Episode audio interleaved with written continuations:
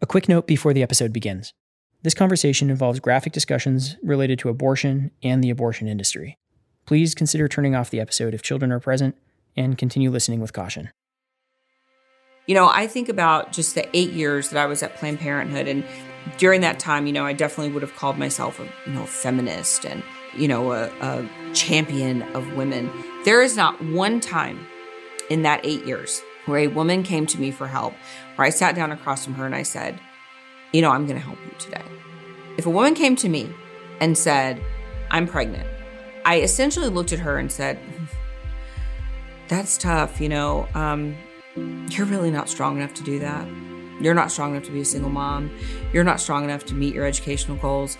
You're not strong enough to meet your career goals. So the only thing I have for you to do is um, I'm going to capitalize on your moment of weakness, and uh, I'm going to take advantage of your vulnerability, and I'm going to convince you to give me money to kill your baby.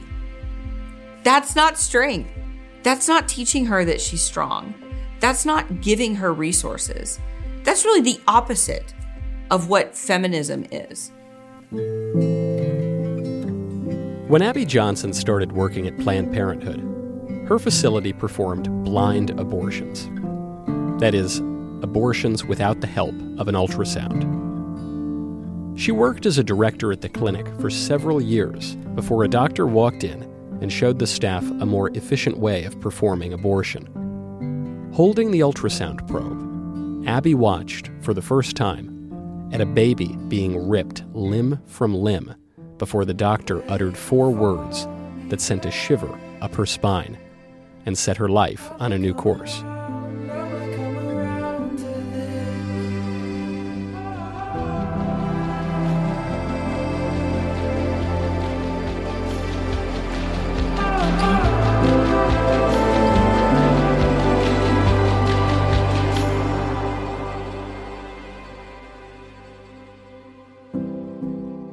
Right now, I would strongly recommend you go to hallow.com slash choose life, because today's world is a scary one. Too many people don't seem to care about the truth, and I would suggest that that's all rooted in people becoming less, or really just anti-religious. That's why it's more important than ever to keep our relationship with God strong. Hallow is the number one Christian prayer app in the United States. It's like Calm or Headspace, but rooted in Catholic faith. It is the perfect resource to deepen your relationship with God and find peace through audio-guided prayer and meditation. Several of Hallow's meditations encourage you to choose life and to pray for others to choose life, such as their Litany for Life with Lila Rose. Hallow is free to download. It will help you find peace and calm throughout your day. So do it. Do it right now. Download the app for free at hallow.com slash choose life. That is hallow.com slash choose life. Let's hear from Abby Johnson.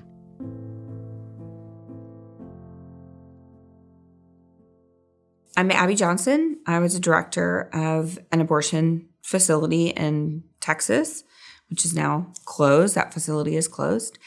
And I uh, worked there for eight years, started as a volunteer, worked up the ranks, uh, became the clinic director, and, you know, loved my job, thought I was doing the right thing, got involved in college, and uh, the last year of my work there started to get really uncomfortable with the way things were going, had to implement abortion quotas, um, just the way that we were treating women I saw was really poor. And uh, ultimately, though, ended up leaving after witnessing a live ultrasound-guided abortion procedure, and um, saw a thirteen-week-old baby fight and struggle for his life. And I knew then that there was humanity in the womb. I knew that there was life in the womb. And I knew if those two things were true, then I was on the wrong side of this debate. So I ended up leaving the clinic, and when I left the clinic, Planned Parenthood sued me. They tried to get a permanent gag order against me, and when they did that, the Associated Press picked up my story, and I've been trying to expose the abortion industry for what they're doing to women, what they're doing to the preborn child, but also really trying to help people heal, help our society heal from the damage of abortion, because abortion really does hurt everyone that it touches. So you mentioned uh, you started becoming shocked or uh, concerned maybe about how your clinic was treating women. Can you tell us a little bit about, you know, what was Planned Parenthood encouraging you guys to do in terms of the treatment of women? There were a lot of things that were going on at my clinic that were concerning to me. You know, one was the abortion quotas. I had always believed that at Planned Parenthood, we were there to keep abortion safe, legal, and rare. That was, you know, when I got involved, that was the talking point. That was what everyone said. But now all of a sudden, we have an abortion quota. We are to do anything to get women in the door, to help sell them on an abortion. And so we were told that we were to turn every telephone call and every client visit into a revenue-generating visit. Well, at Planned Parenthood, we didn't provide prenatal care. We don't get kickbacks if a woman chooses adoption. So the only way that we can make money on a pregnant woman is to sell her an abortion. And so you basically get a woman into the facility and you wreck her plan. So if she comes in and she says, well, you know, I've been thinking about parenting, or, you know, I've been thinking about adoption, then your job is to say to her, well, it's probably going to be really difficult to be a single mom. You know, daycare is really expensive, or, um, you know, you already have other kids. So how are you going to do that if you don't have support? Or, you know, the dad already said he's not going to support you. So how do you plan on doing that? And that's your job, is to make it seem impossible for her to be a mom, and to make it seem like abortion is the only option for her. And that's despicable. I mean, that that is what we were doing each and every day. And it happened so slowly in my life, I didn't even really realize what we were doing. But that summer, when they were really, really saying to us, we've got to get these women in, we've got to meet these quotas, we've got to double our quota from the previous year, we lived in a college town. And uh, so, you know, students would go away for the summer. And so it was harder for us to get women in the door for abortions. And that particular summer, we were told that we were to go into minority neighborhoods, low-income neighborhoods. We were to put up flyers about the abortion services that we offered, to essentially lure these minority women into our facilities to encourage them to abort their children. And that was really gross to me, that we were targeting minority women, poor women, and saying, here, clearly you don't need to be a parent because you're poor. Clearly you don't need to be a parent because you're Black, because you're a minority. And it was at the same time that we were getting all of this money in from Warren Buffett, from the Buffett Foundation. And it was strictly for low-income women, primarily minority women, to kill their children through abortion. And he had been, of course, very vocally a supporter of abortion because of population control. And so there were just a lot of things that were sort of coming together for me that were making me very uncomfortable. It was also that summer we had run out of our one of our title cash grant funding programs, which we always did. Every summer you run out and it replenishes September first. And, you know, here we are, this supposed women's healthcare provider. And, you know, we pay, this birth control is so minimal. It's such a, it's such a low cost for us. And we have these women coming in, minority women coming in, low-income women coming into our facilities. And I remember in a management meeting saying, you know, we pay two dollars for a pack of birth control. Why can't we just give them the birth control at our cost? We were charging them thirty-two to thirty-five dollars for a pack of birth control when we're literally paying two dollars for it. Why can't we just give it to them at a, a discounted rate? And they just said, no, absolutely not. They're going to have to find a way to pay for it.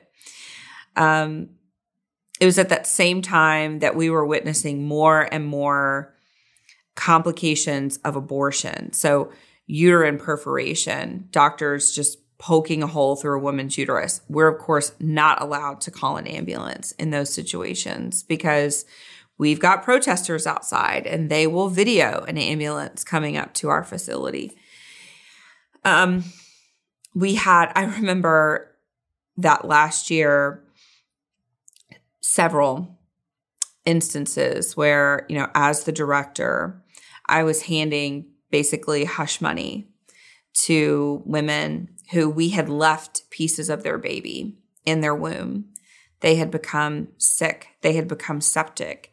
They had had to go to the emergency room. They had terrible infections, potentially fatal infections, because we had been negligent. And they had threatened us. They had threatened to sue us.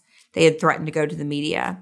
And we were handing them, these were poor women, and we were handing them hundreds of dollars, eight hundred dollars, nine hundred dollars, and making them sign a non-disclosure agreement. And it was sick. And I was the one that was having to hand it to him because I was the director. Knowing that we had put these women's lives in jeopardy, we had put their lives at risk, and we were literally giving them a check for eight hundred dollars. They could have taken us to court. They could have gotten hundreds of thousands of dollars from us. But these women were poor. They were vulnerable. They didn't know any better. And our medical team had come up with some deal with them to keep them quiet. And for a poor woman, eight, nine hundred dollars is a lot of money. So they were taking it. And there were so many times I wanted to be like, girl, don't, don't take this check. Don't take this money. Don't sign this non-disclosure. I mean, you're making a deal with the devil. Hmm. But I didn't. And so just all of these things happening in that last year were causing me to say, what is going on? And then we were also building the largest abortion facility in the Western Hemisphere, second largest to China. And we were going to be aborting babies electively for any reason up to six months of pregnancy. And that had been really, that had been my line in the sand. You know, viability was my line in the sand. And here we were going to be killing viable babies. And so that was also something I was really struggling with. Hmm. What, uh, and this was what year? So this was in two thousand eight to two thousand nine. So, you know, this is, in the in terms of the history of abortion, this is relatively recently. Uh, is this sort of thing still going on in Planned Parenthood clinics? You know, I work with women. I've worked with over six hundred fifteen former abortion clinic workers in the past ten years. Some of them have been from my affiliate where I worked, and they've been from all over the country. We've helped abortion clinic workers in almost every state, in over forty-five states. And we hear the same exact stories, the same things that I experienced. Um, this is a systemic problem in in the abortion industry, and even worse things. I mean, we're he- we're hearing even even worse things than what I experienced. Um, we're hearing stories from former abortion workers who are saying that babies are being born alive in their facilities, and the backs of their necks are being slit. They are being drowned in in buckets of water after being born alive. Um, their necks are being snapped.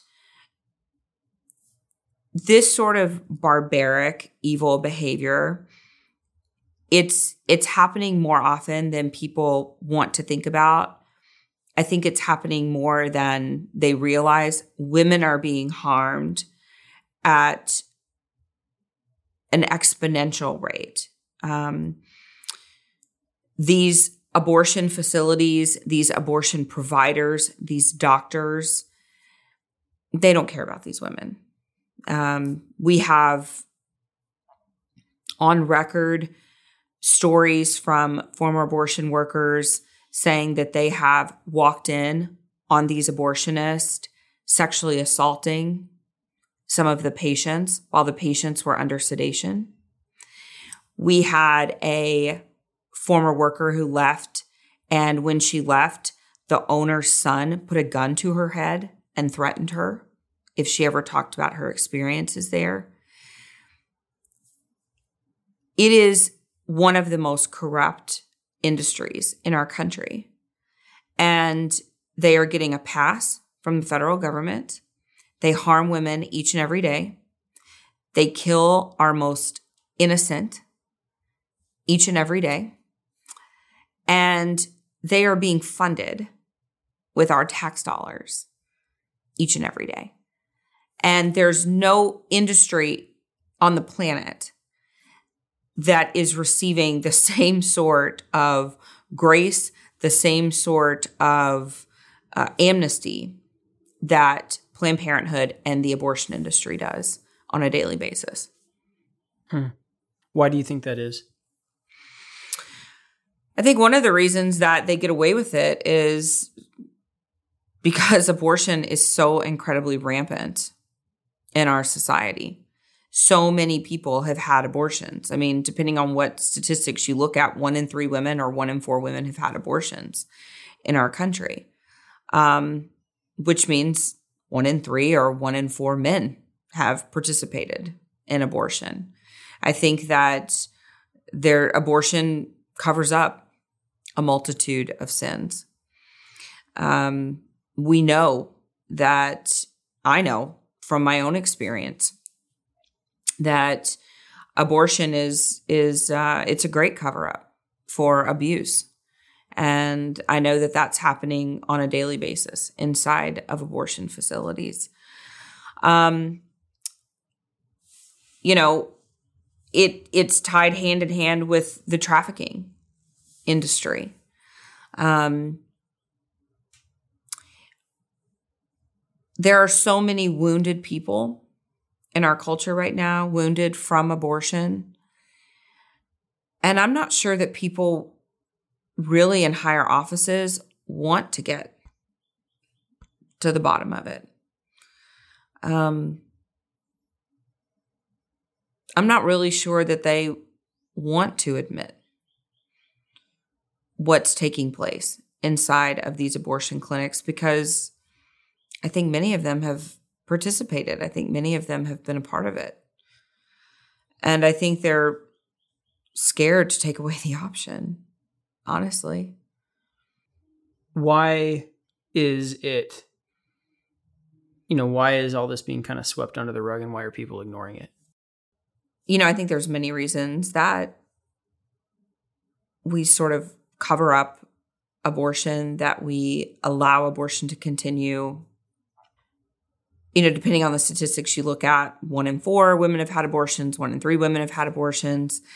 And I think that abortion goes up to some of the highest levels in our government. I think that many, many people have participated in abortion. I think that they are fearful to not have abortion as an option available to them. Um, but I think it's just, by and large, a very wounded culture that we're living in. And I think there's a lot of fear. I think there's fear of being exposed, fear of um, not having the availability. I think um, just fear. I think too, I think there's also a fear of of healing. What would it what would it be like if I had to admit to what I've done? You know, if abortion goes away and and we actually start calling abortion what it is, and we and our laws now are formed around what abortion is, and that it's murder and it's taking an innocent human life. And we call it what it is, and our laws call it what it is. I think that's scary for a lot of people who have had abortions or who have participated in abortion, because then they have to deal with that reality that, oh my gosh, I had an abortion, so what does that make me? I've murdered my child. That's a very difficult reality to live with. That's a very difficult reality to um, come to terms with. So it's easier not to. And it's that's a very difficult, uh, it, it's a very difficult label to live with. Hmm. Can you tell me a little bit more about the quotas? You know, what, what, when you say quota, you know, what does that mean in the context of your clinic? And how widespread was that across Planned Parenthood at the time?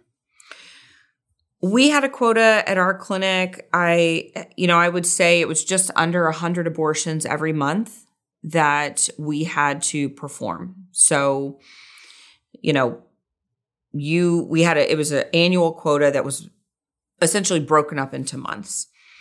That is at every Planned Parenthood abortion facility. So it's how you come up with the budget, with your uh, with your abortion budget. It's, uh, you know, how they essentially keep the doors open. You know, Planned Parenthood parades around as this nonprofit organization, as this great benefactor to the masses, this charitable group. But honestly, they are profit-driven. They are looking for the most effective ways to make money.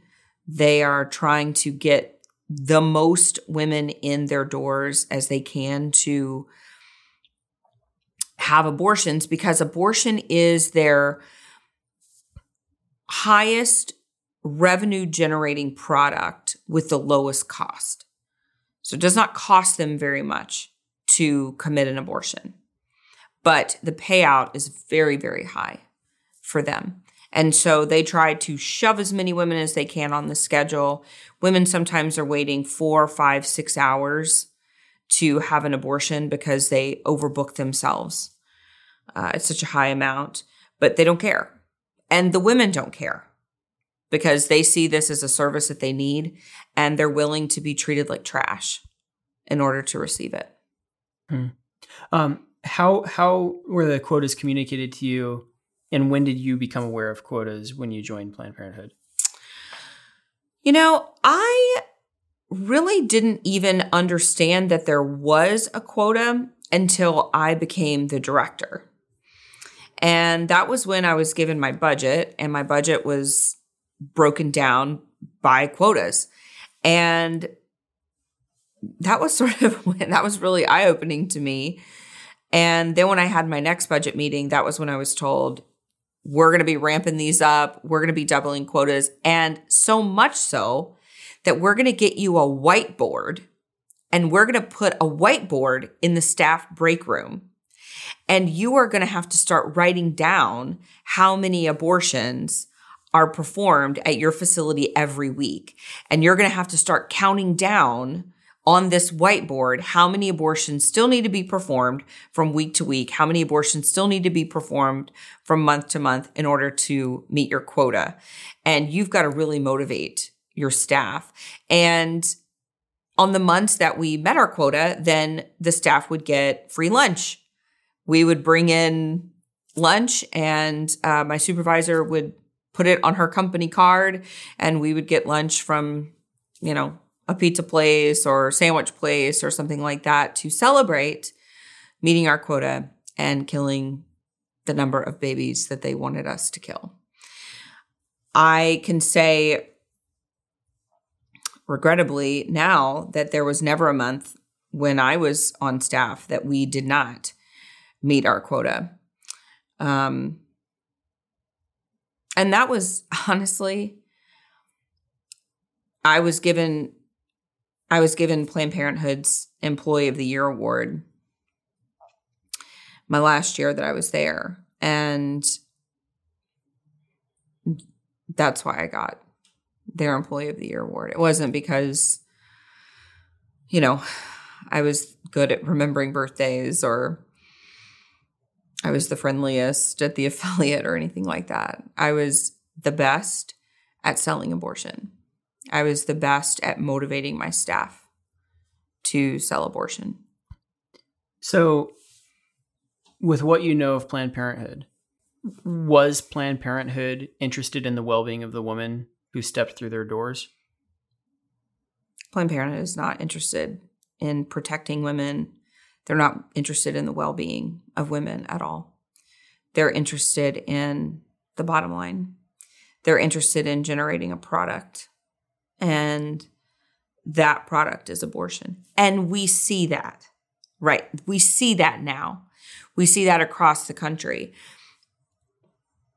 The Planned Parenthood's talking points have changed, and they changed actually while I worked at Planned Parenthood. So when I started working at Planned Parenthood in two thousand one, the Planned Parenthood talking point, their media points were, we provide preventative healthcare services.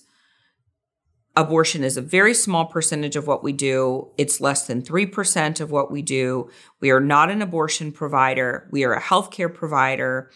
Um, and they really, really focused on their family planning services. So, you know, S T D testing, birth control, uh, well women exams, things like that. About, let's see, it was in about two thousand seven. So it was right around the time that I became the director at Planned Parenthood. Their talking points changed. Everything changed. Their persona in the media changed. And they really became more brazen about their support of abortion. In my first few years at Planned Parenthood, we didn't even keep the pamphlets, our abortion pamphlets, out for the public. So if somebody wanted a pamphlet on abortion, they were actually kept behind the desk. They had to ask for one, and we would give it to them. Now, all of a sudden, abortion information was out for people to see. It was out in our waiting room. It was just out and, and open for people. And the talking points changed. So now it became abortion is essential. It's an essential part of the services that we provide.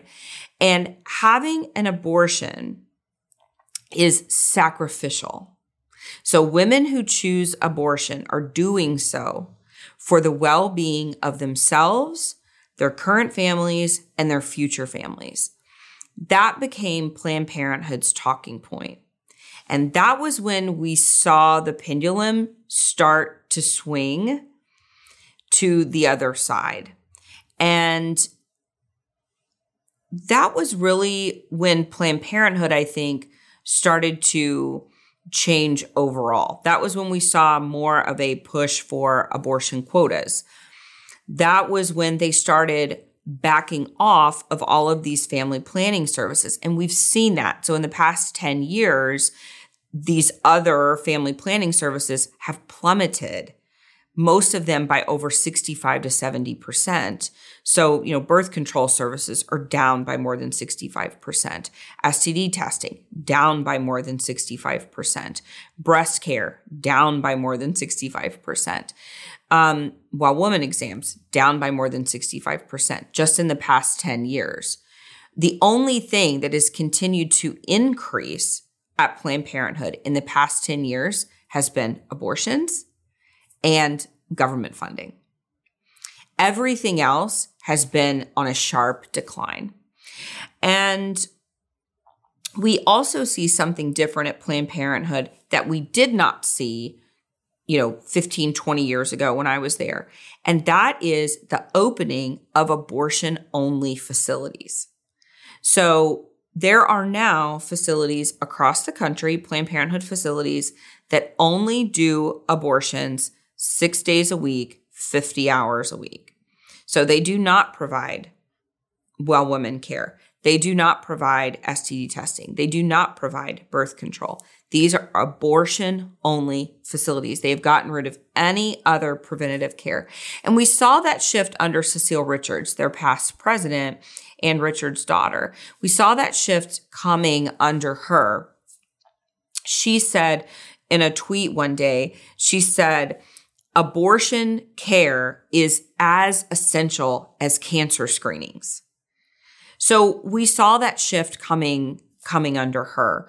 And they, you know, appointed a new president, Leanna Wynne, who was only there for nine months. She ended up leaving, um, because she was not pushing abortion enough. She's a physician and she wanted to get back on track with the whole prevention model. And they said no.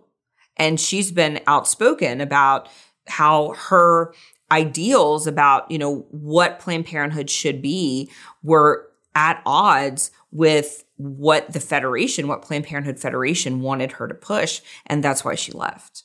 Hmm. So let's go back in time a little bit. You know, why did you join Planned Parenthood originally? I joined Planned Parenthood completely ignorant about what they were, what they did, what they were about. I grew up in a Christian home, pro-life home. Uh, my parents, you know, I remember my parents saying abortion was wrong, but I, I can't say, you know, I grew up knowing about abortion or about the pro-life movement or pro-choice. I, we didn't really talk about that around the dinner table or anything like that. And so I went to college, met a woman on campus who was recruiting students to volunteer with Planned Parenthood. And their table was dripping with hot pink, and that's what drew me over. And uh, she just started asking me about, you know, what I thought about women's rights and feminism. And I I didn't know. I never really thought about it. And everything that she was saying made sense to me as someone who was just very naive. And I thought, okay, yeah, I mean, what does it hurt just to go volunteer and check it out? I knew it was wrong. I knew in the back of my head it was wrong because I did not tell my parents that I was at Planned Parenthood. I had been there a year and a half before I told my parents what I was doing. And I knew they would not like it. I knew that they would say, this is wrong. You're at an abortion provider. This is not okay. But I thought, you know what? I'll get up enough stories. I'll come up with enough good things to convince them that what I'm doing is okay. And, you know, then I just thought, I'm in. I mean, once I was in, I just thought, no, this is the right thing to do. This is what I should be doing. And there was a, a contingency of pro-life people on the sidewalk. There were two groups. There was one group that was really loving, and they were out there praying, and they were praying the rosary, and they were trying to reach out to women. There was another group out there who were very aggressive. They were very hateful. They were calling women names. They had these big graphic signs, and they were terrible. And I remember pulling up my first day to volunteer, and I remember seeing that group of people out there and thinking, if that's the pro-life movement, I don't want to have anything to do with them. And I remember feeling very protective over the women going in and just saying, I need to help them. This is this is where I need to be. And that was it. And that that really started my my eight-year long career. And then I, you know, I I ended up having two abortions of my own. Um I ended up, you know, being a, a educator for Planned Parenthood. I uh, worked a little bit in political affairs for them. I mean, I, I sort of was very involved in every part of Planned Parenthood and, and really believed in our mission. So when did Planned Parenthood communicate to you, and how did they communicate to you that you were to start targeting minority communities? We really started targeting minority communities when I worked as one of the jobs I had before I was the, the director of the center, before I was the clinic director. I was the community services director.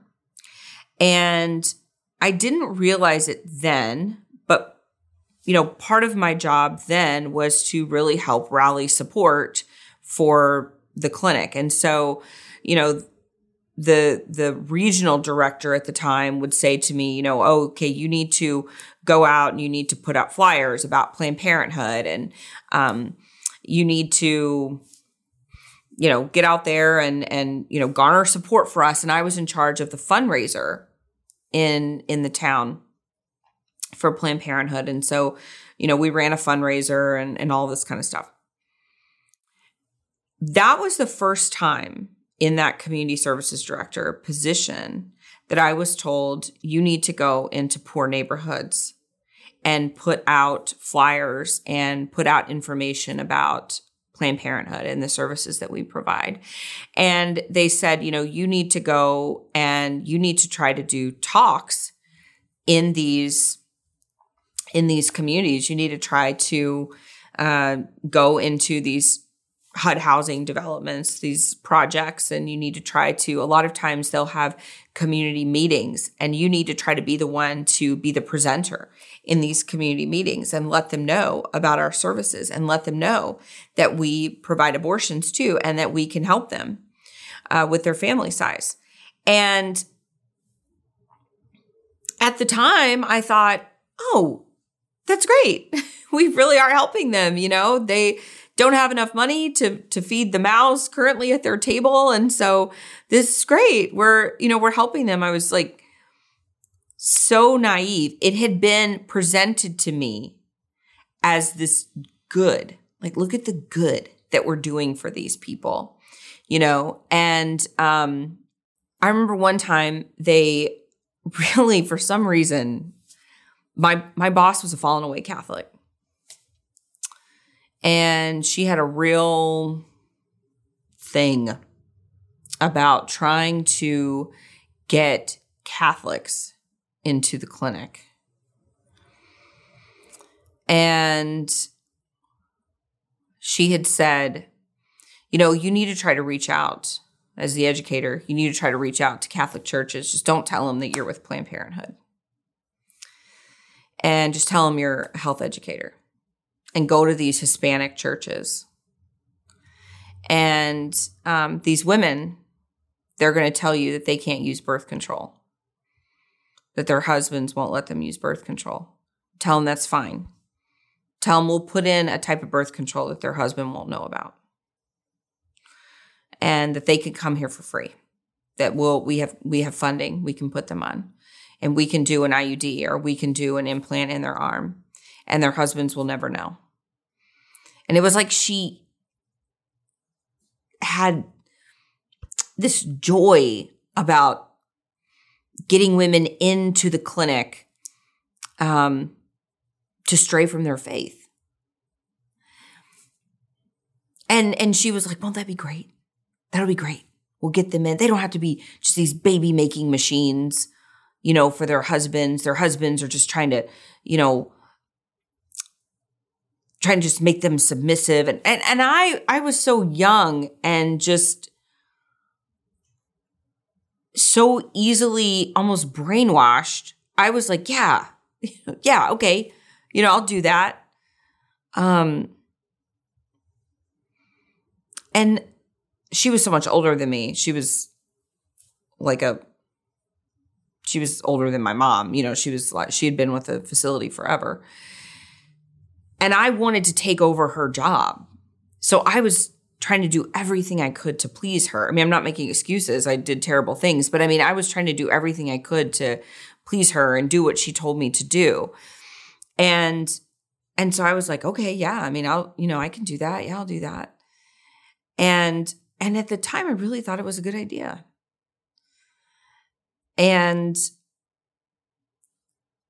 but that was also the time that we started really going into minority neighborhoods. That was the time that that year was really the time that we started going into um, these H U D housing developments. And really at her request, I mean, she was like, these are the clients that we want. These are the clients that we need. And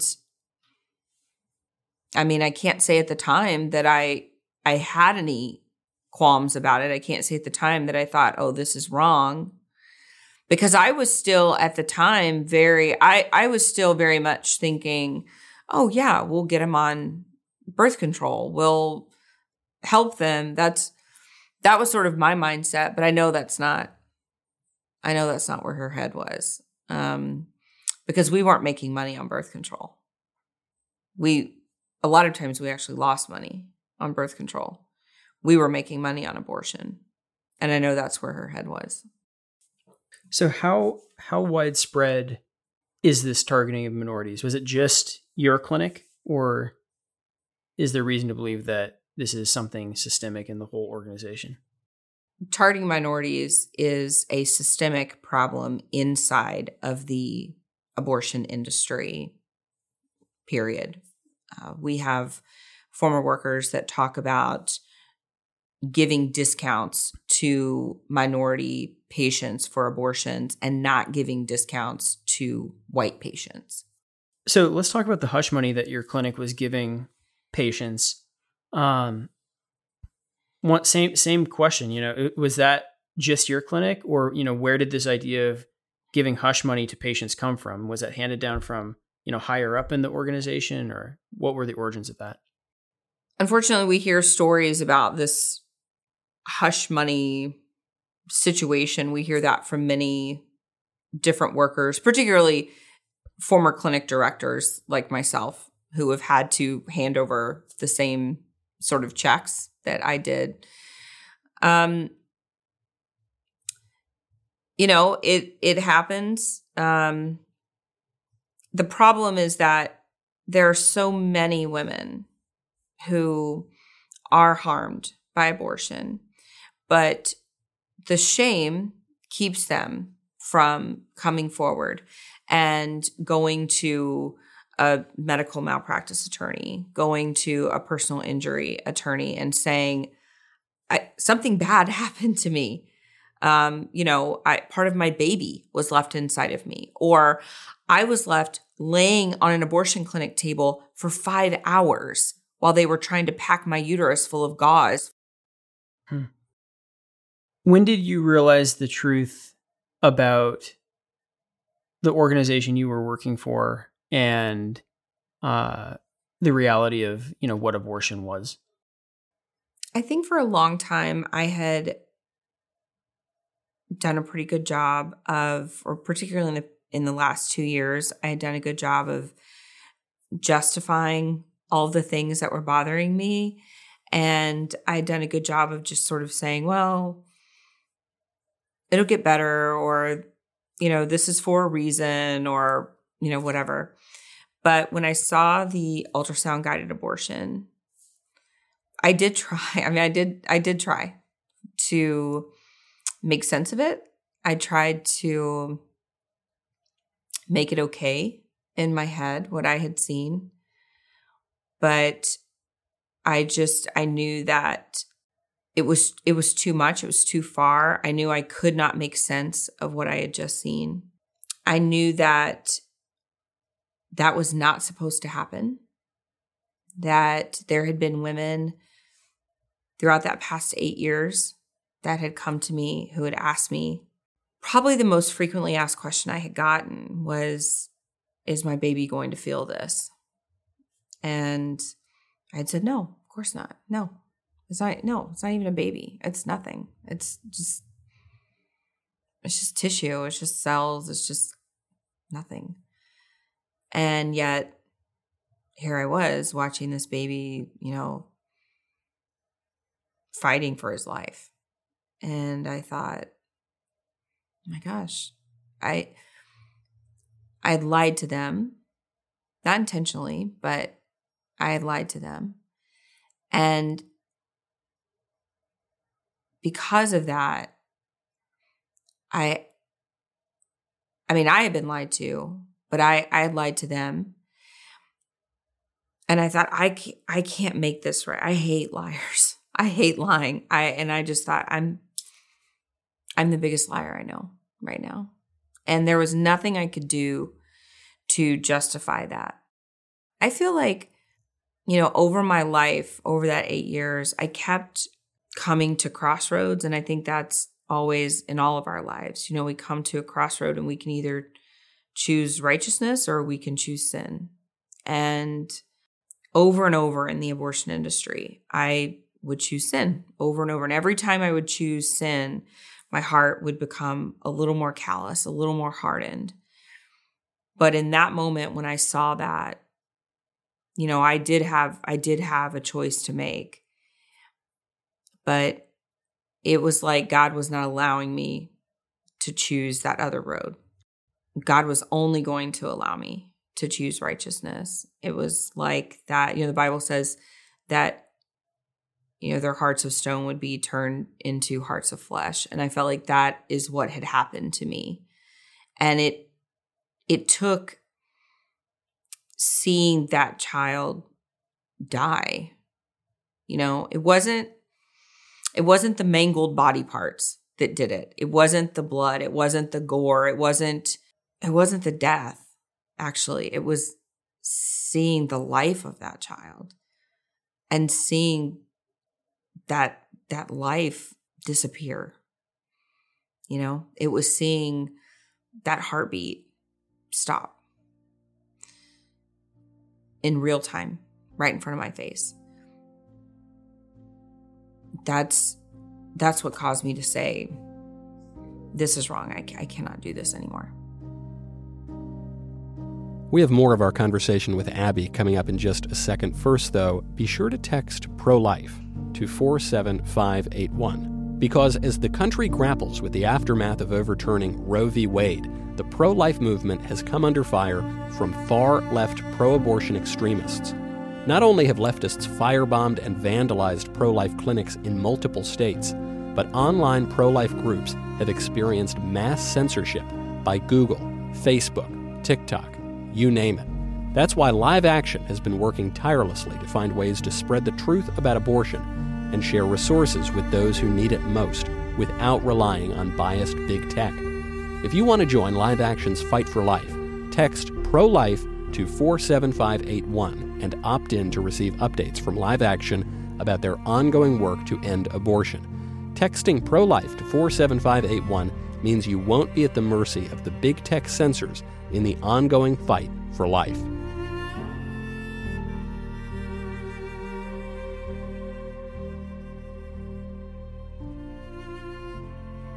Can you give audiences who aren't necessarily familiar with your story kind of set the, the scene for us? Maybe just take us on that journey, like put us in your shoes, mm-hmm. you know, the, the moments leading up to you walking into the room, you walking into the room, what's the abortionist ask you to do?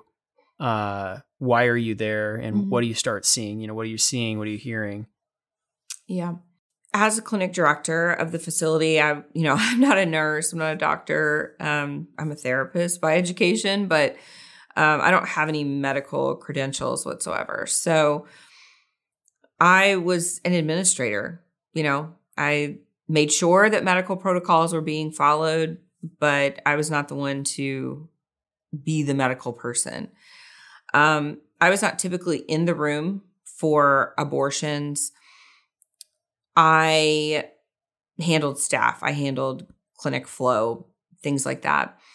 And we had a visiting physician in that day from another facility, and he owned his own private abortion facility.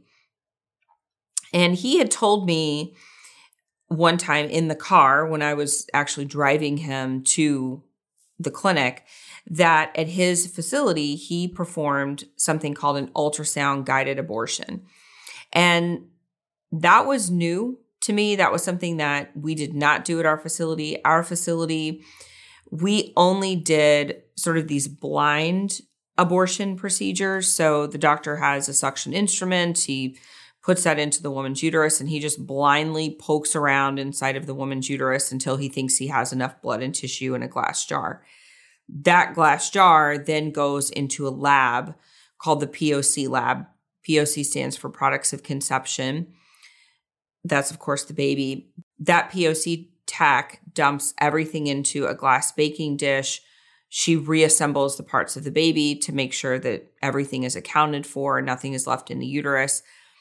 And then all the parts of the baby go into a red biohazard waste bag. And then someone comes to pick that up every week or every other week, and it's taken and incinerated. And that was the only way I knew abortion to occur. This doctor said he did it differently. He came to our facility that day, and he said that he wanted to show us what this type of abortion procedure looked like. And I thought, okay, well, you know, this will be a good learning experience for me. I was called in to assist, and my job was to hold the ultrasound probe on the woman's abdomen during the abortion so that the doctor would be able to, in his words, visualize his target. And we do the ultrasound. The baby's thirteen weeks, a little over thirteen weeks. And at this point, at thirteen weeks, everything on the baby is, I mean, completely formed. Arms, legs, fingers, toes. Heart's been beating since twenty-one days post-conception. Brainwaves are functioning. Every internal organ that we sit here with today is completely formed on a baby by that point. And so I stood there looking at the ultrasound screen, just honestly feeling very apprehensive about what I was about to see, because I recognized that this really looked like a baby. But, you know, I was saying in my head, oh, well, it can't be, because I have been taught abortion science. And abortion science says that a pregnancy only turns into a baby when the mother decides this pregnancy is wanted. And if a if a mother decides that this pregnancy is not wanted, then that that pregnancy never turns into a baby. And this woman is here having an abortion, so clearly, even though this really looks like a baby, it's it's really not. It's just tissue, it's just waste, it's just something to be discarded. But I was feeling very nervous about what I was going to potentially see. And I saw the, I could see, I could see on the, the ultrasound, I could see the suction tube. The suction wasn't yet turned on. And I could see that going into the woman's uterus. And I saw it getting closer and closer to the side of the baby. And then when it finally touched his side, uh, he he jumped like he had been woken up or something. And um, he started just flailing his arms and legs as if he was trying to move away from the suction tube. And um, then when the doctor got everything in the right position, he said to the to the tech to turn on the suction machine. And he said, uh, beam me up, Scotty. And the suction was turned on, and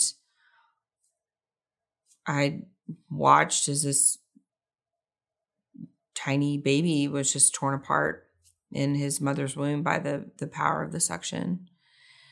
And, um, you know, I just, when it was over, I remember just dropping the ultrasound probe, and I remember looking down at, at my hands, and I remember just thinking, oh my gosh, you know, our our hands and what we do with them, it's just so powerful. Um, at that time, my daughter Grace was three, and she was just about to turn three.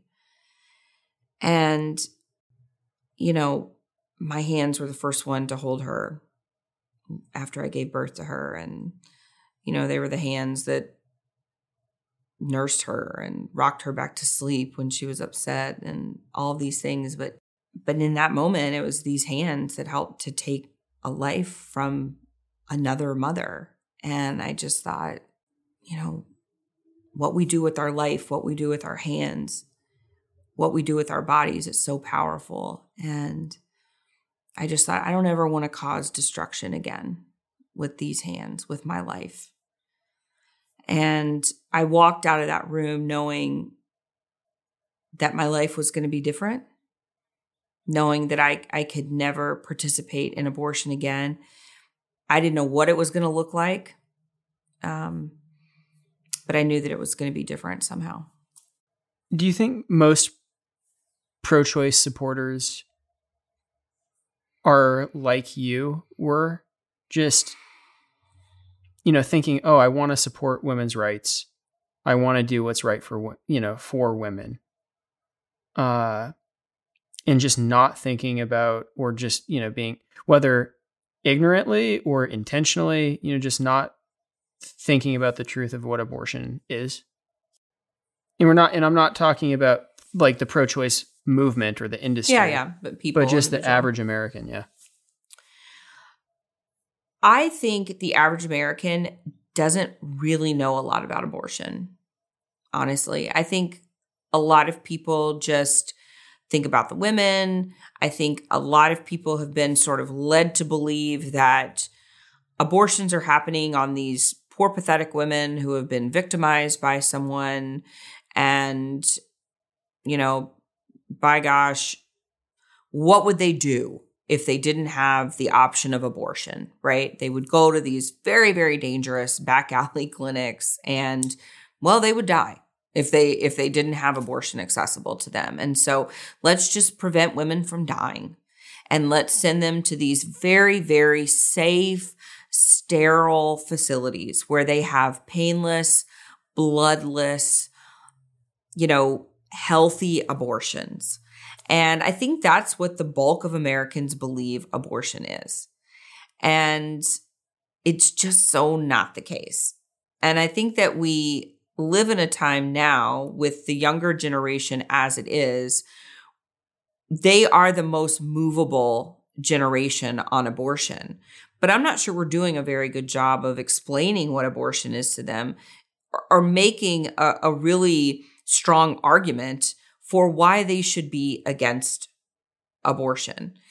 And I think we have to do better at that. Um, I think we must do better, because people that are, you know, in their sixties and seventies that are supporting abortion, they're probably not going to change their minds on abortion. These are women, a lot of them, who had abortions back, you know, in the early days of Roe v. Wade, and and they're sort of in that mindset that, well, I have to have abortion, or I had to have an abortion back then, or they were the fighters for, you know, uh, Roe. And so, you know, they have their own beliefs about it, and we're probably not going to change their minds. And so that's really not who we're going for. That's, that's not the generation that we're looking to change. But this younger generation, these are people who, you know, their first pictures of themselves, they have them, and it's their ultrasound picture of them in the womb. This is a very movable generation on this issue. And so we need to be discussing this with them in, in very honest detail.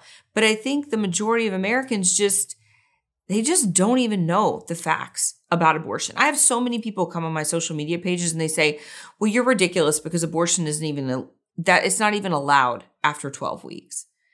And I'm like, come on. Abortion is allowed in many states up until the date of birth for any reason.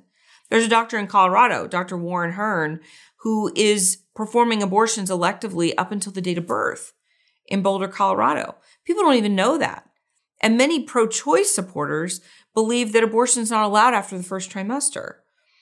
I think if they knew that, I think if they knew the reality, I think if they knew what abortion really was, what it was really doing to a child, they wouldn't support it. And you know, to that point, you know, if you were to tell a pro-choice person one thing, what's the one thing that a pro-choice American should know? If I had to tell one thing to an abortion supporter, I think I would talk to them about the detrimental effects of abortion on women. Because if we're really, really honest, nobody wants to talk about this, but if we're really, really honest about abortion and why women choose abortion, women choose abortion out of selfishness. And the point could be made years ago that they were choosing abortion primarily out of fear. And I believed that. But I chose abortion out of selfishness. The majority of these women are choosing abortion because they don't want a baby to interrupt their plans. And that's not fear. That's just convenience.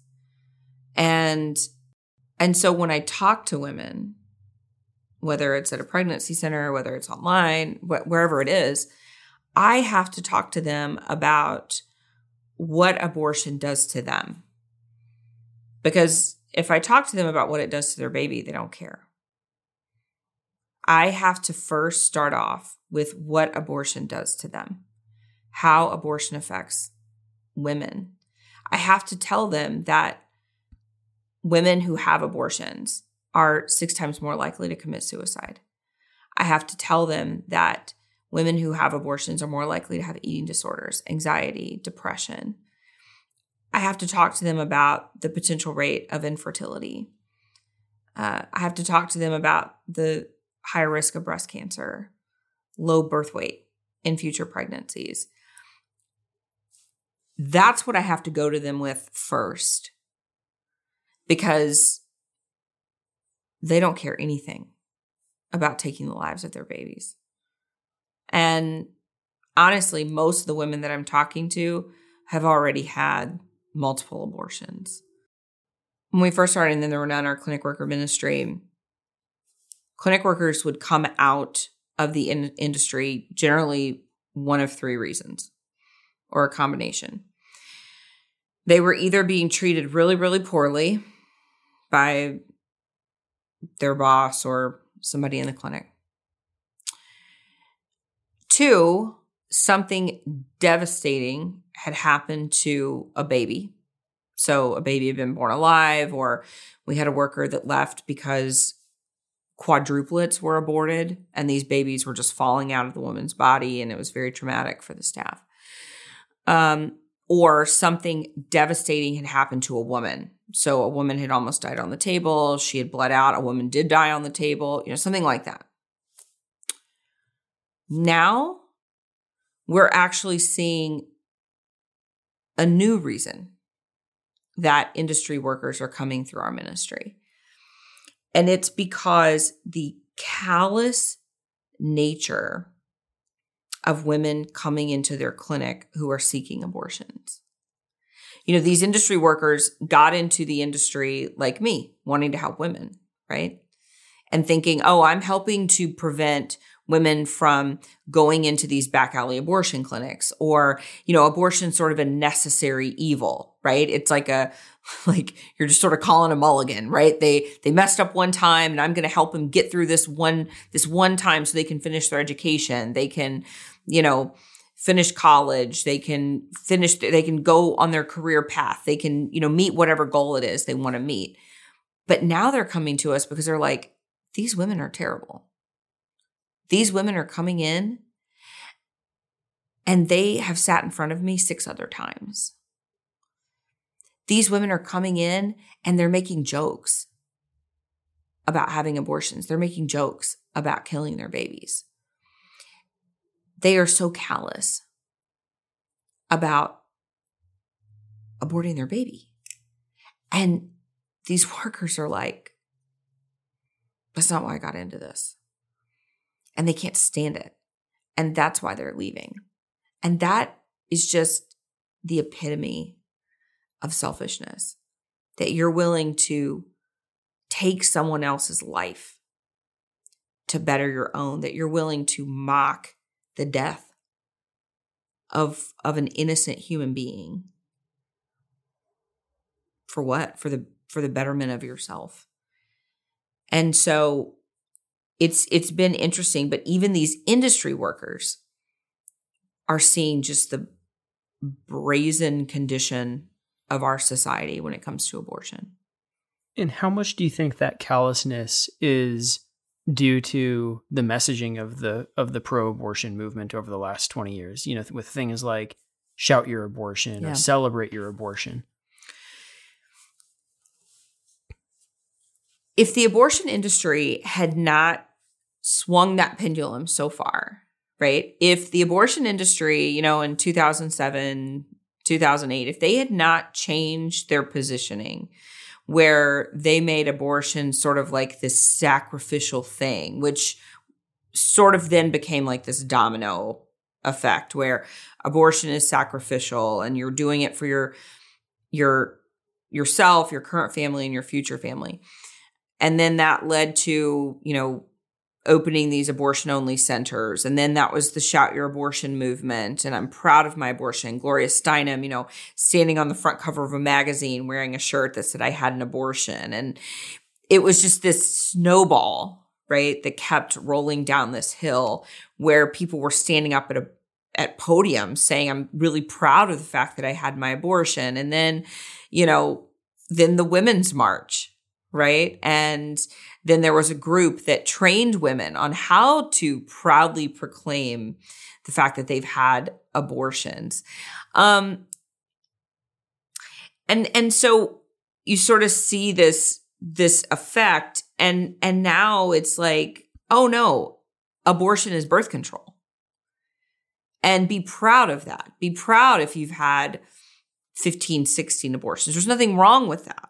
And now Planned Parenthood does not want to say that only three percent of their services are abortion because that creates abortion stigma. And abortion stigma is a bad thing. Um, there's nothing wrong with having an abortion. So don't act like there's something wrong with having an abortion. If they had not done that, if they had kept it to the talking point of let's keep abortion safe, legal, and rare, I don't believe Roe would be hanging in the balance like it is right now. Because keeping abortion safe, legal, and rare is something that most people can rally around. Even people who are, you know, moderately pro-life will say, I mean, that makes sense, right? I mean, most people are like, okay, yeah. I mean, I no, all right. Abortion rare, yeah, okay, that makes sense, right? Even Christians, even even some Christians were like, well, okay, I mean, let's not ban abortion. Let's just keep it safe, legal, and rare. I mean, there were many churches that supported that mantra. It's wrong, but they supported that mantra. Now, this, this pro-choice movement, they have lost their minds and they've lost their moderate base. And now, you know, they're for abortion all the way, you know, through the date of birth. Pe- people can't get on board with that. People are not on board with that. Every pro-choice person I knew when I worked at Planned Parenthood thought abortion past the point of viability was wrong. Now that suddenly the Democratic Party's, that they're okay with that. Now suddenly uh, pro-choice, the pro-choice movement is okay with that. Pro-choice individuals are not okay with that. Not the ones I know. But they are losing people right and left. And in fact, we have people who, with our ministry, who now, who say they're pro-choice, but they're donors to our pro-life ministry, Loveline, because we're actually helping moms. And they're like, we don't know where to go. We don't feel like we fit in the pro-choice movement anymore, but you're out here actually providing help for moms in need, and you're buying them car seats, and you're buying them cribs, and you're, you know, helping them with housing. And so we're going to donate to you because we don't have a home anymore in the pro-choice movement, because we don't want to support abortion up through the date of birth. And so they're now donors to us because they see that we're actually being part of the solution. And so they have completely, they have completely missed the mark, and they have flown right over the bulk of, of pro-choice supporters. So to the, to the thing you were just talking about, is there a disconnect between the pro-abortion lobby or the industry and the average pro-choice person? I think there, I think there is a disconnect in general between those who are pushing pro, pro-choice legislation, pro-choice politicians, and then the general pro-choicer. I think there's, yes, I think there's a huge disconnect there. And and what's the, what's kind of the most crucial difference between those two individuals? Well, the pro-choice politician and the pro-choice lobby, they are, they're really trying to get the priority of the abortion industry out front and center, which is money focused. It's, uh, it's greed focused. So, you know, it's getting abortion clinics up all over the country. It's a push for clients, getting clients in the door. Um, it's a push for federal money. Um, whereas I think the, you know, pro-choice person is looking and saying, well, I, I just want to, I just want women to be safe. Um, and that's oftentimes what I talk to people about. You know, I'll go and, and when I talk to people, they're like, well, I just want women to be safe. I'm like, me too. You know, we just have different opinions of what that looks like. And that's something that we can actually have a dialogue about and, and talk about. But when I talk to pro-choice politicians, they're not about safety at all. Um, they don't want to talk about women's safety one bit. They used to, but their priorities have greatly changed. And so you just segued perfectly for me uh, into the next question, which is, you know, is there any common ground between, you know, the common, you know, person who says, oh yeah, I'm pro-choice, and the pro-life movement? And if so, you know, what is that common ground, and can we use that as a, as a starting point to the conversation? I don't, I don't know if there's any common ground. Um, I well, mean, what about, well, like you just said, women's safety, you know? Yeah. I mean, the, Yeah, I mean, they're, they're, they will say like, oh, I want women to be safe. And I'll say, oh, I want women to be safe. And I'll say, well, how how do you want women to be safe? And they'll say, well, I want women to be able to, you know, access abortion and not have to go to a back alley. And then I'll start telling them, well, this is really what abortion clinics are like. The problem is that they don't want to believe it. Even if you give them the evidence, even if you say, well, go to this website. Here's where all the inspection reports are. I can show you how dangerous abortion clinics are. You know, many pro-choice people, particularly if they're older, if they're younger, they're pretty movable. But if they're if they're older, they just don't want to believe it. They they are so scared to have abortion access unavailable. Um, and I think there's a general. They don't understand what resources are available for women. So they think if women get pregnant and they don't have abortion as an option, then women, every pregnant woman is going to end up homeless and on the street, instead of recognizing that there are actually a lot of resources available for women, um, thousands of resources available for women. I think there's just a lack of information out there, um, that honestly, we probably need to do a better job of helping people become aware of the resources that are out there. And what kind of resources are there available to women? I mean, there's thousands of pregnancy resource centers available to women. They actually outnumber, pregnancy resource centers outnumber abortion clinics now almost four to one. So these pregnancy resource centers provide help for a mom while she's pregnant and then years after she delivers her baby, um, with anything. I mean, support, emotional support, uh, material support, so many resources for her. If she needs insurance, they can help her file for insurance. If she needs W I C or whatever it may be, uh, Medicaid, they can help her file for all of those things. They're a great support to women.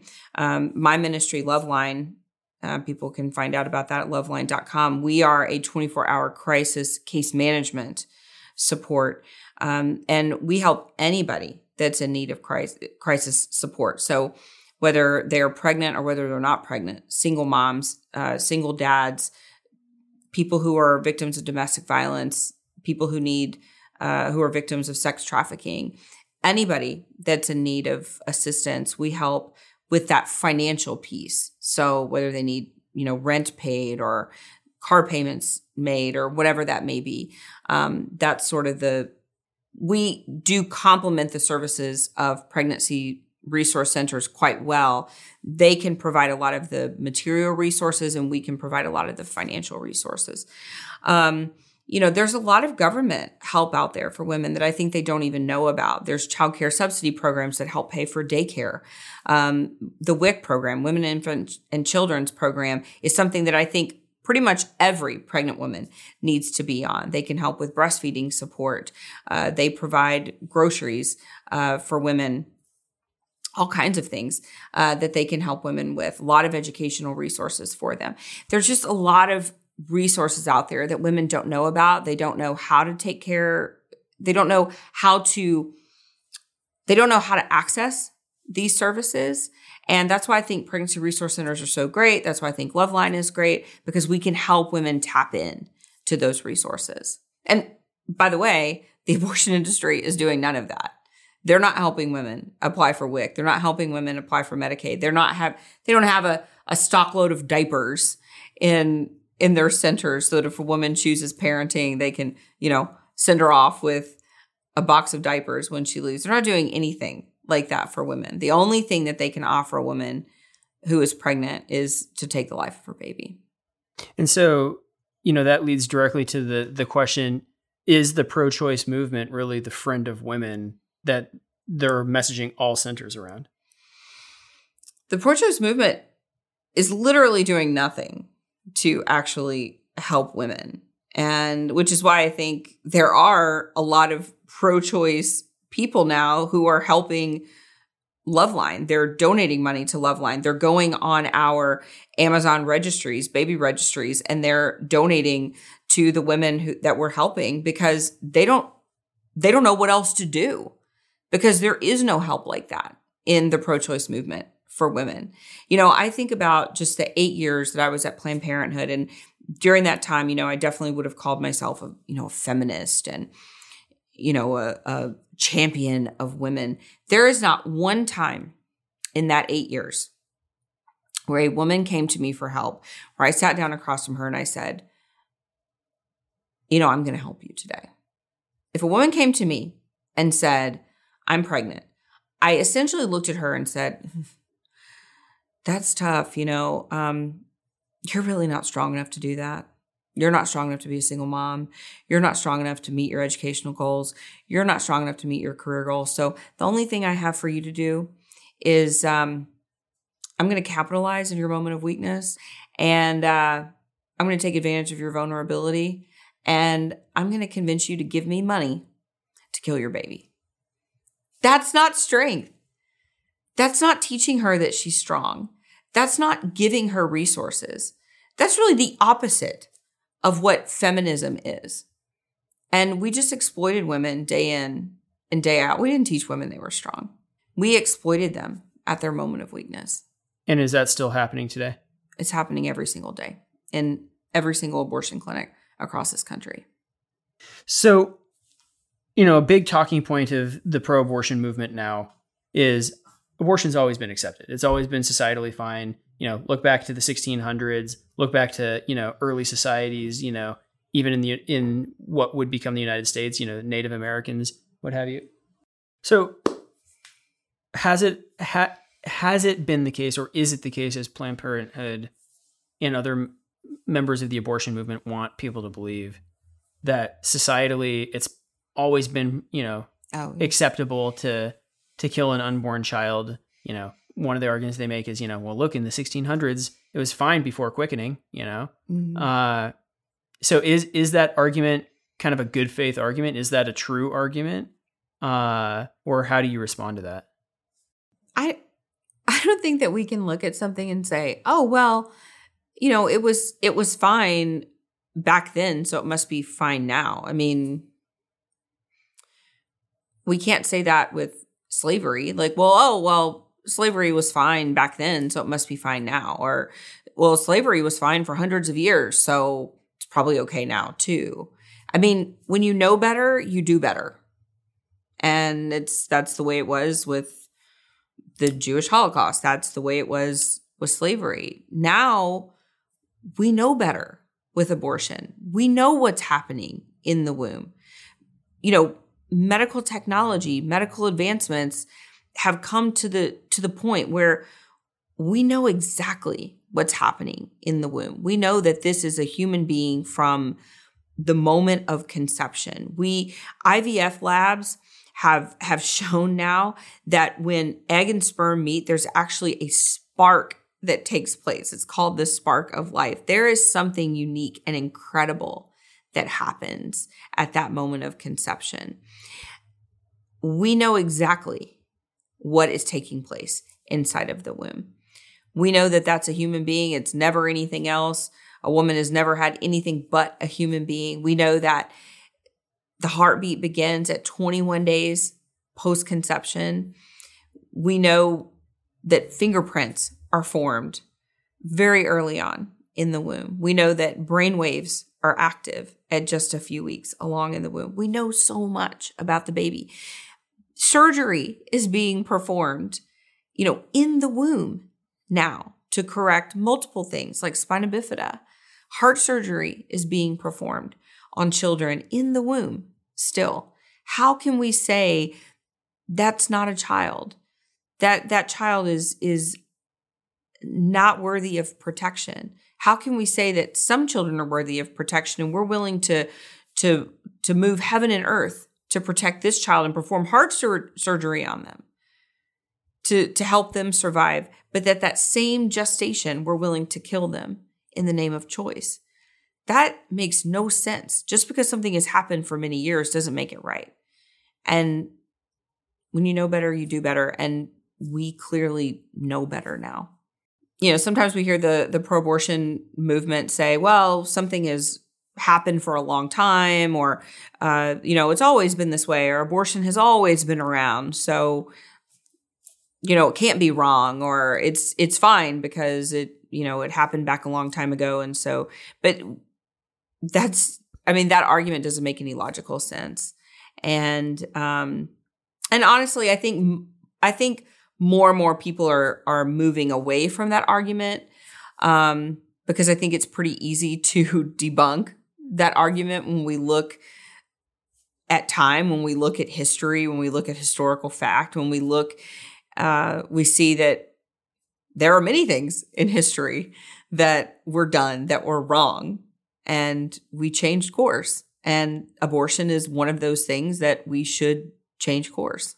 What is, you know, what is the purpose of healthcare? You know, going back even to the earliest days of, you know, the origins of the Hippocratic Oath, and, you know, so you have the audience a sense for what the purpose of healthcare really is. The purpose of healthcare has always been to heal and to do no harm, right? And that's why abortion cannot ever truly be considered healthcare. Because in order for an abortion to be successful, then a unique and individual human being must be killed. And that, number one, violates the Hippocratic Oath. But two, it also just inherently goes against what healthcare is supposed to be. Healthcare is supposed to be about healing, about making people well. And if you're killing someone, intentionally killing someone, you are you are not making them well. Um, and so, you know, the fact that the pro-abortion movement is constantly saying abortion is healthcare, abortion is healthcare, um, it's really just a false claim if you understand anything about what healthcare truly is. So, you know, going back to nineteen seventy-three, uh, what were what were the main kind of justifications for Roe? And can we, you know, now that we have a better understanding, better technology, we've seen the impacts of abortion for the last fifty years. You know, what, what if any of those arguments still stand, or do any of them still stand? Roe was essentially predicated on a lie. So when when all of that was taking place in nineteen seventy-two and nineteen seventy-three, um, you know, there's a group of people that said, well, we need abortion because, um, you know, look at everything that's happening in the world. Women are dying from all of these back alley abortions. They're, um, you know, they're, they're, uh, dying from, you know, these dangerous doctors and, and all this kind of stuff. And, and at-home abortions. That's one of the things that they were saying. Doctor Bernard Nathanson was one of the co-founders of NARAL, so an organization that still exists today. And in the eighties, he ended up having a conversion and became pro-life. And he has a really incredible story. And he is the one who actually, later on in his life, he actually is the one that came, that says that he came up with all of the fake numbers surrounding the amount of deaths of women who were, you know, supposedly dying from these back alley abortions. He says that all of the numbers were completely made up, that there were not that many women dying from back alley abortions. There were not that women, not that many women dying from these at-home abortion procedures. Sure, there were some, um, but the numbers that they made were made up were they were just completely fabricated. Um, but during his time as an abortionist, he helped to commit over seventy-five thousand abortions. And he talked about four steps that he and his partners used to help America see abortion as a societal norm. Um, but, you know, Roe had made all of these promises that, you know, if you allow abortion, if you legalize abortion, then, you know, domestic violence is going to decrease, that Uh, poverty is going to decrease, that, you know, all of these societal ills are going to essentially go away if you allow women to kill their children. And that has actually not happened. Um, none of those things have gotten any better. In fact, they've gotten worse over the years. And that makes sense because when you allow a society to perpetuate violence against your most innocent citizens, it makes sense that violence would become rampant against everyone in your society. And, um, you know, they used a, a woman named Norma McCorvey um, and, you know, said, oh, you know, Norma needed to have an abortion and used her. She was an impoverished, uneducated woman. Um, Norma you know, um, was not a woman who had an abortion, but um, it, it was it was all just a big facade. It was just this big trap. And it made all of these promises to our society, and it made all of these promises to women. And it has essentially been a huge setup for our society.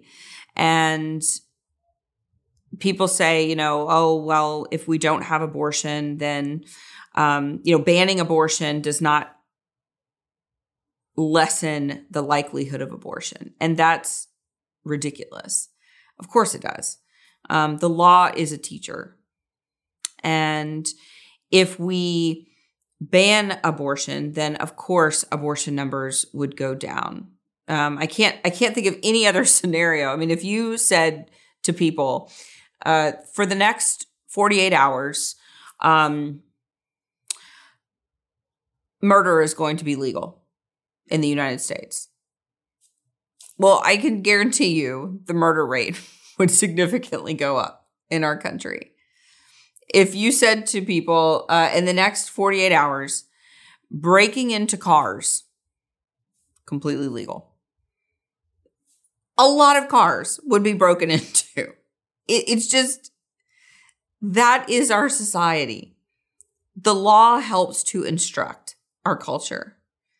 And that is why we need laws to help ban abortion in our nation, to help instruct people to say, this is wrong.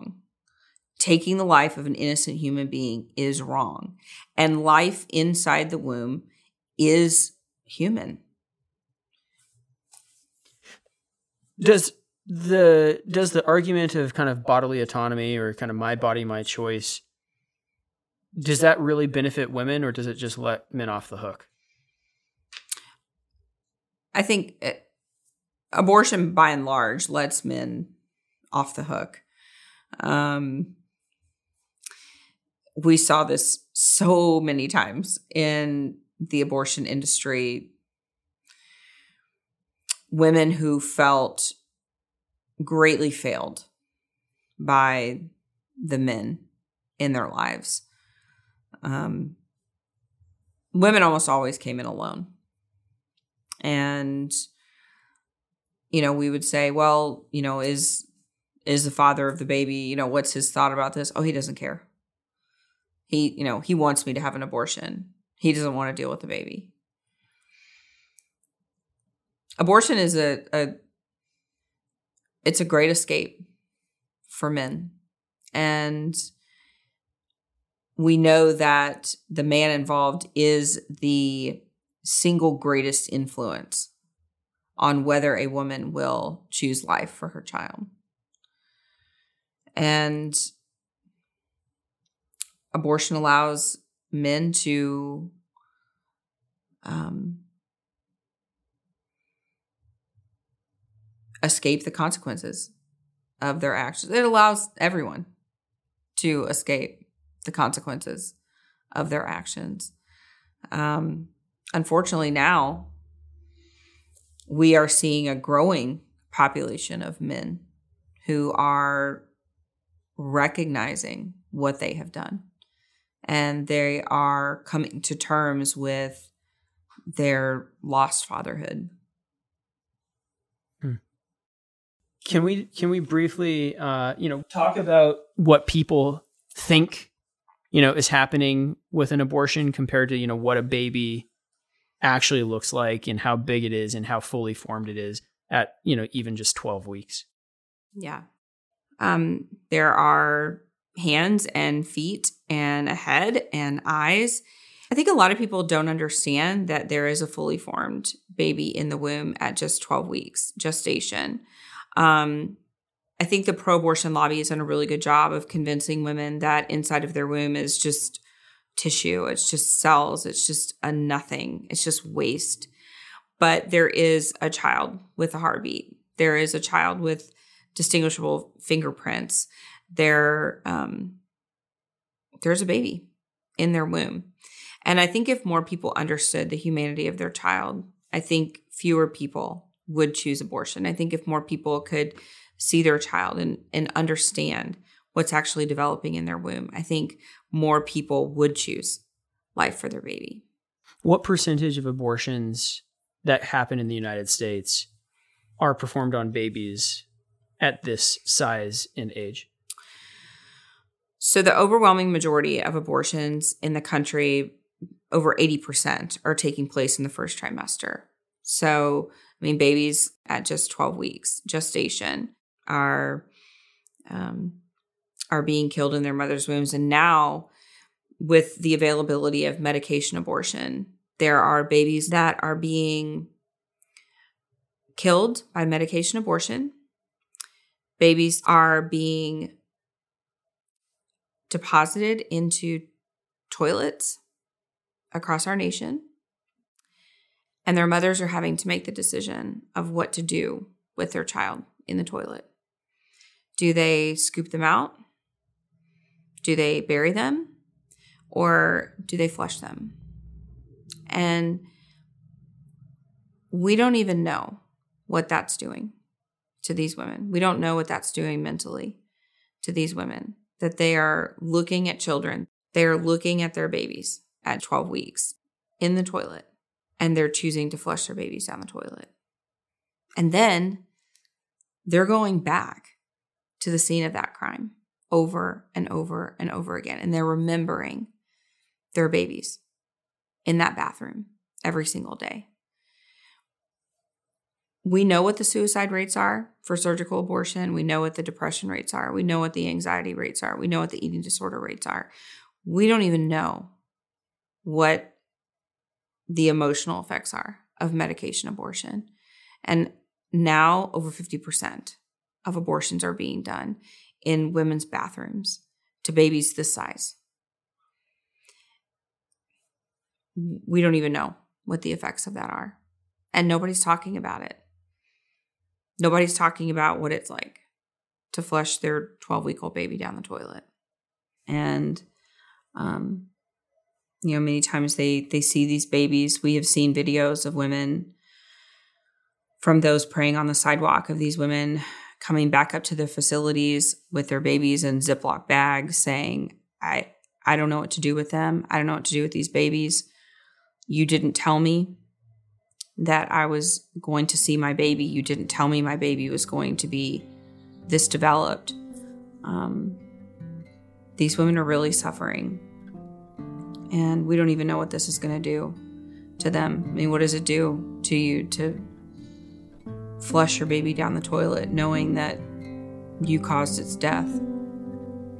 And that's a discussion that we need to be having.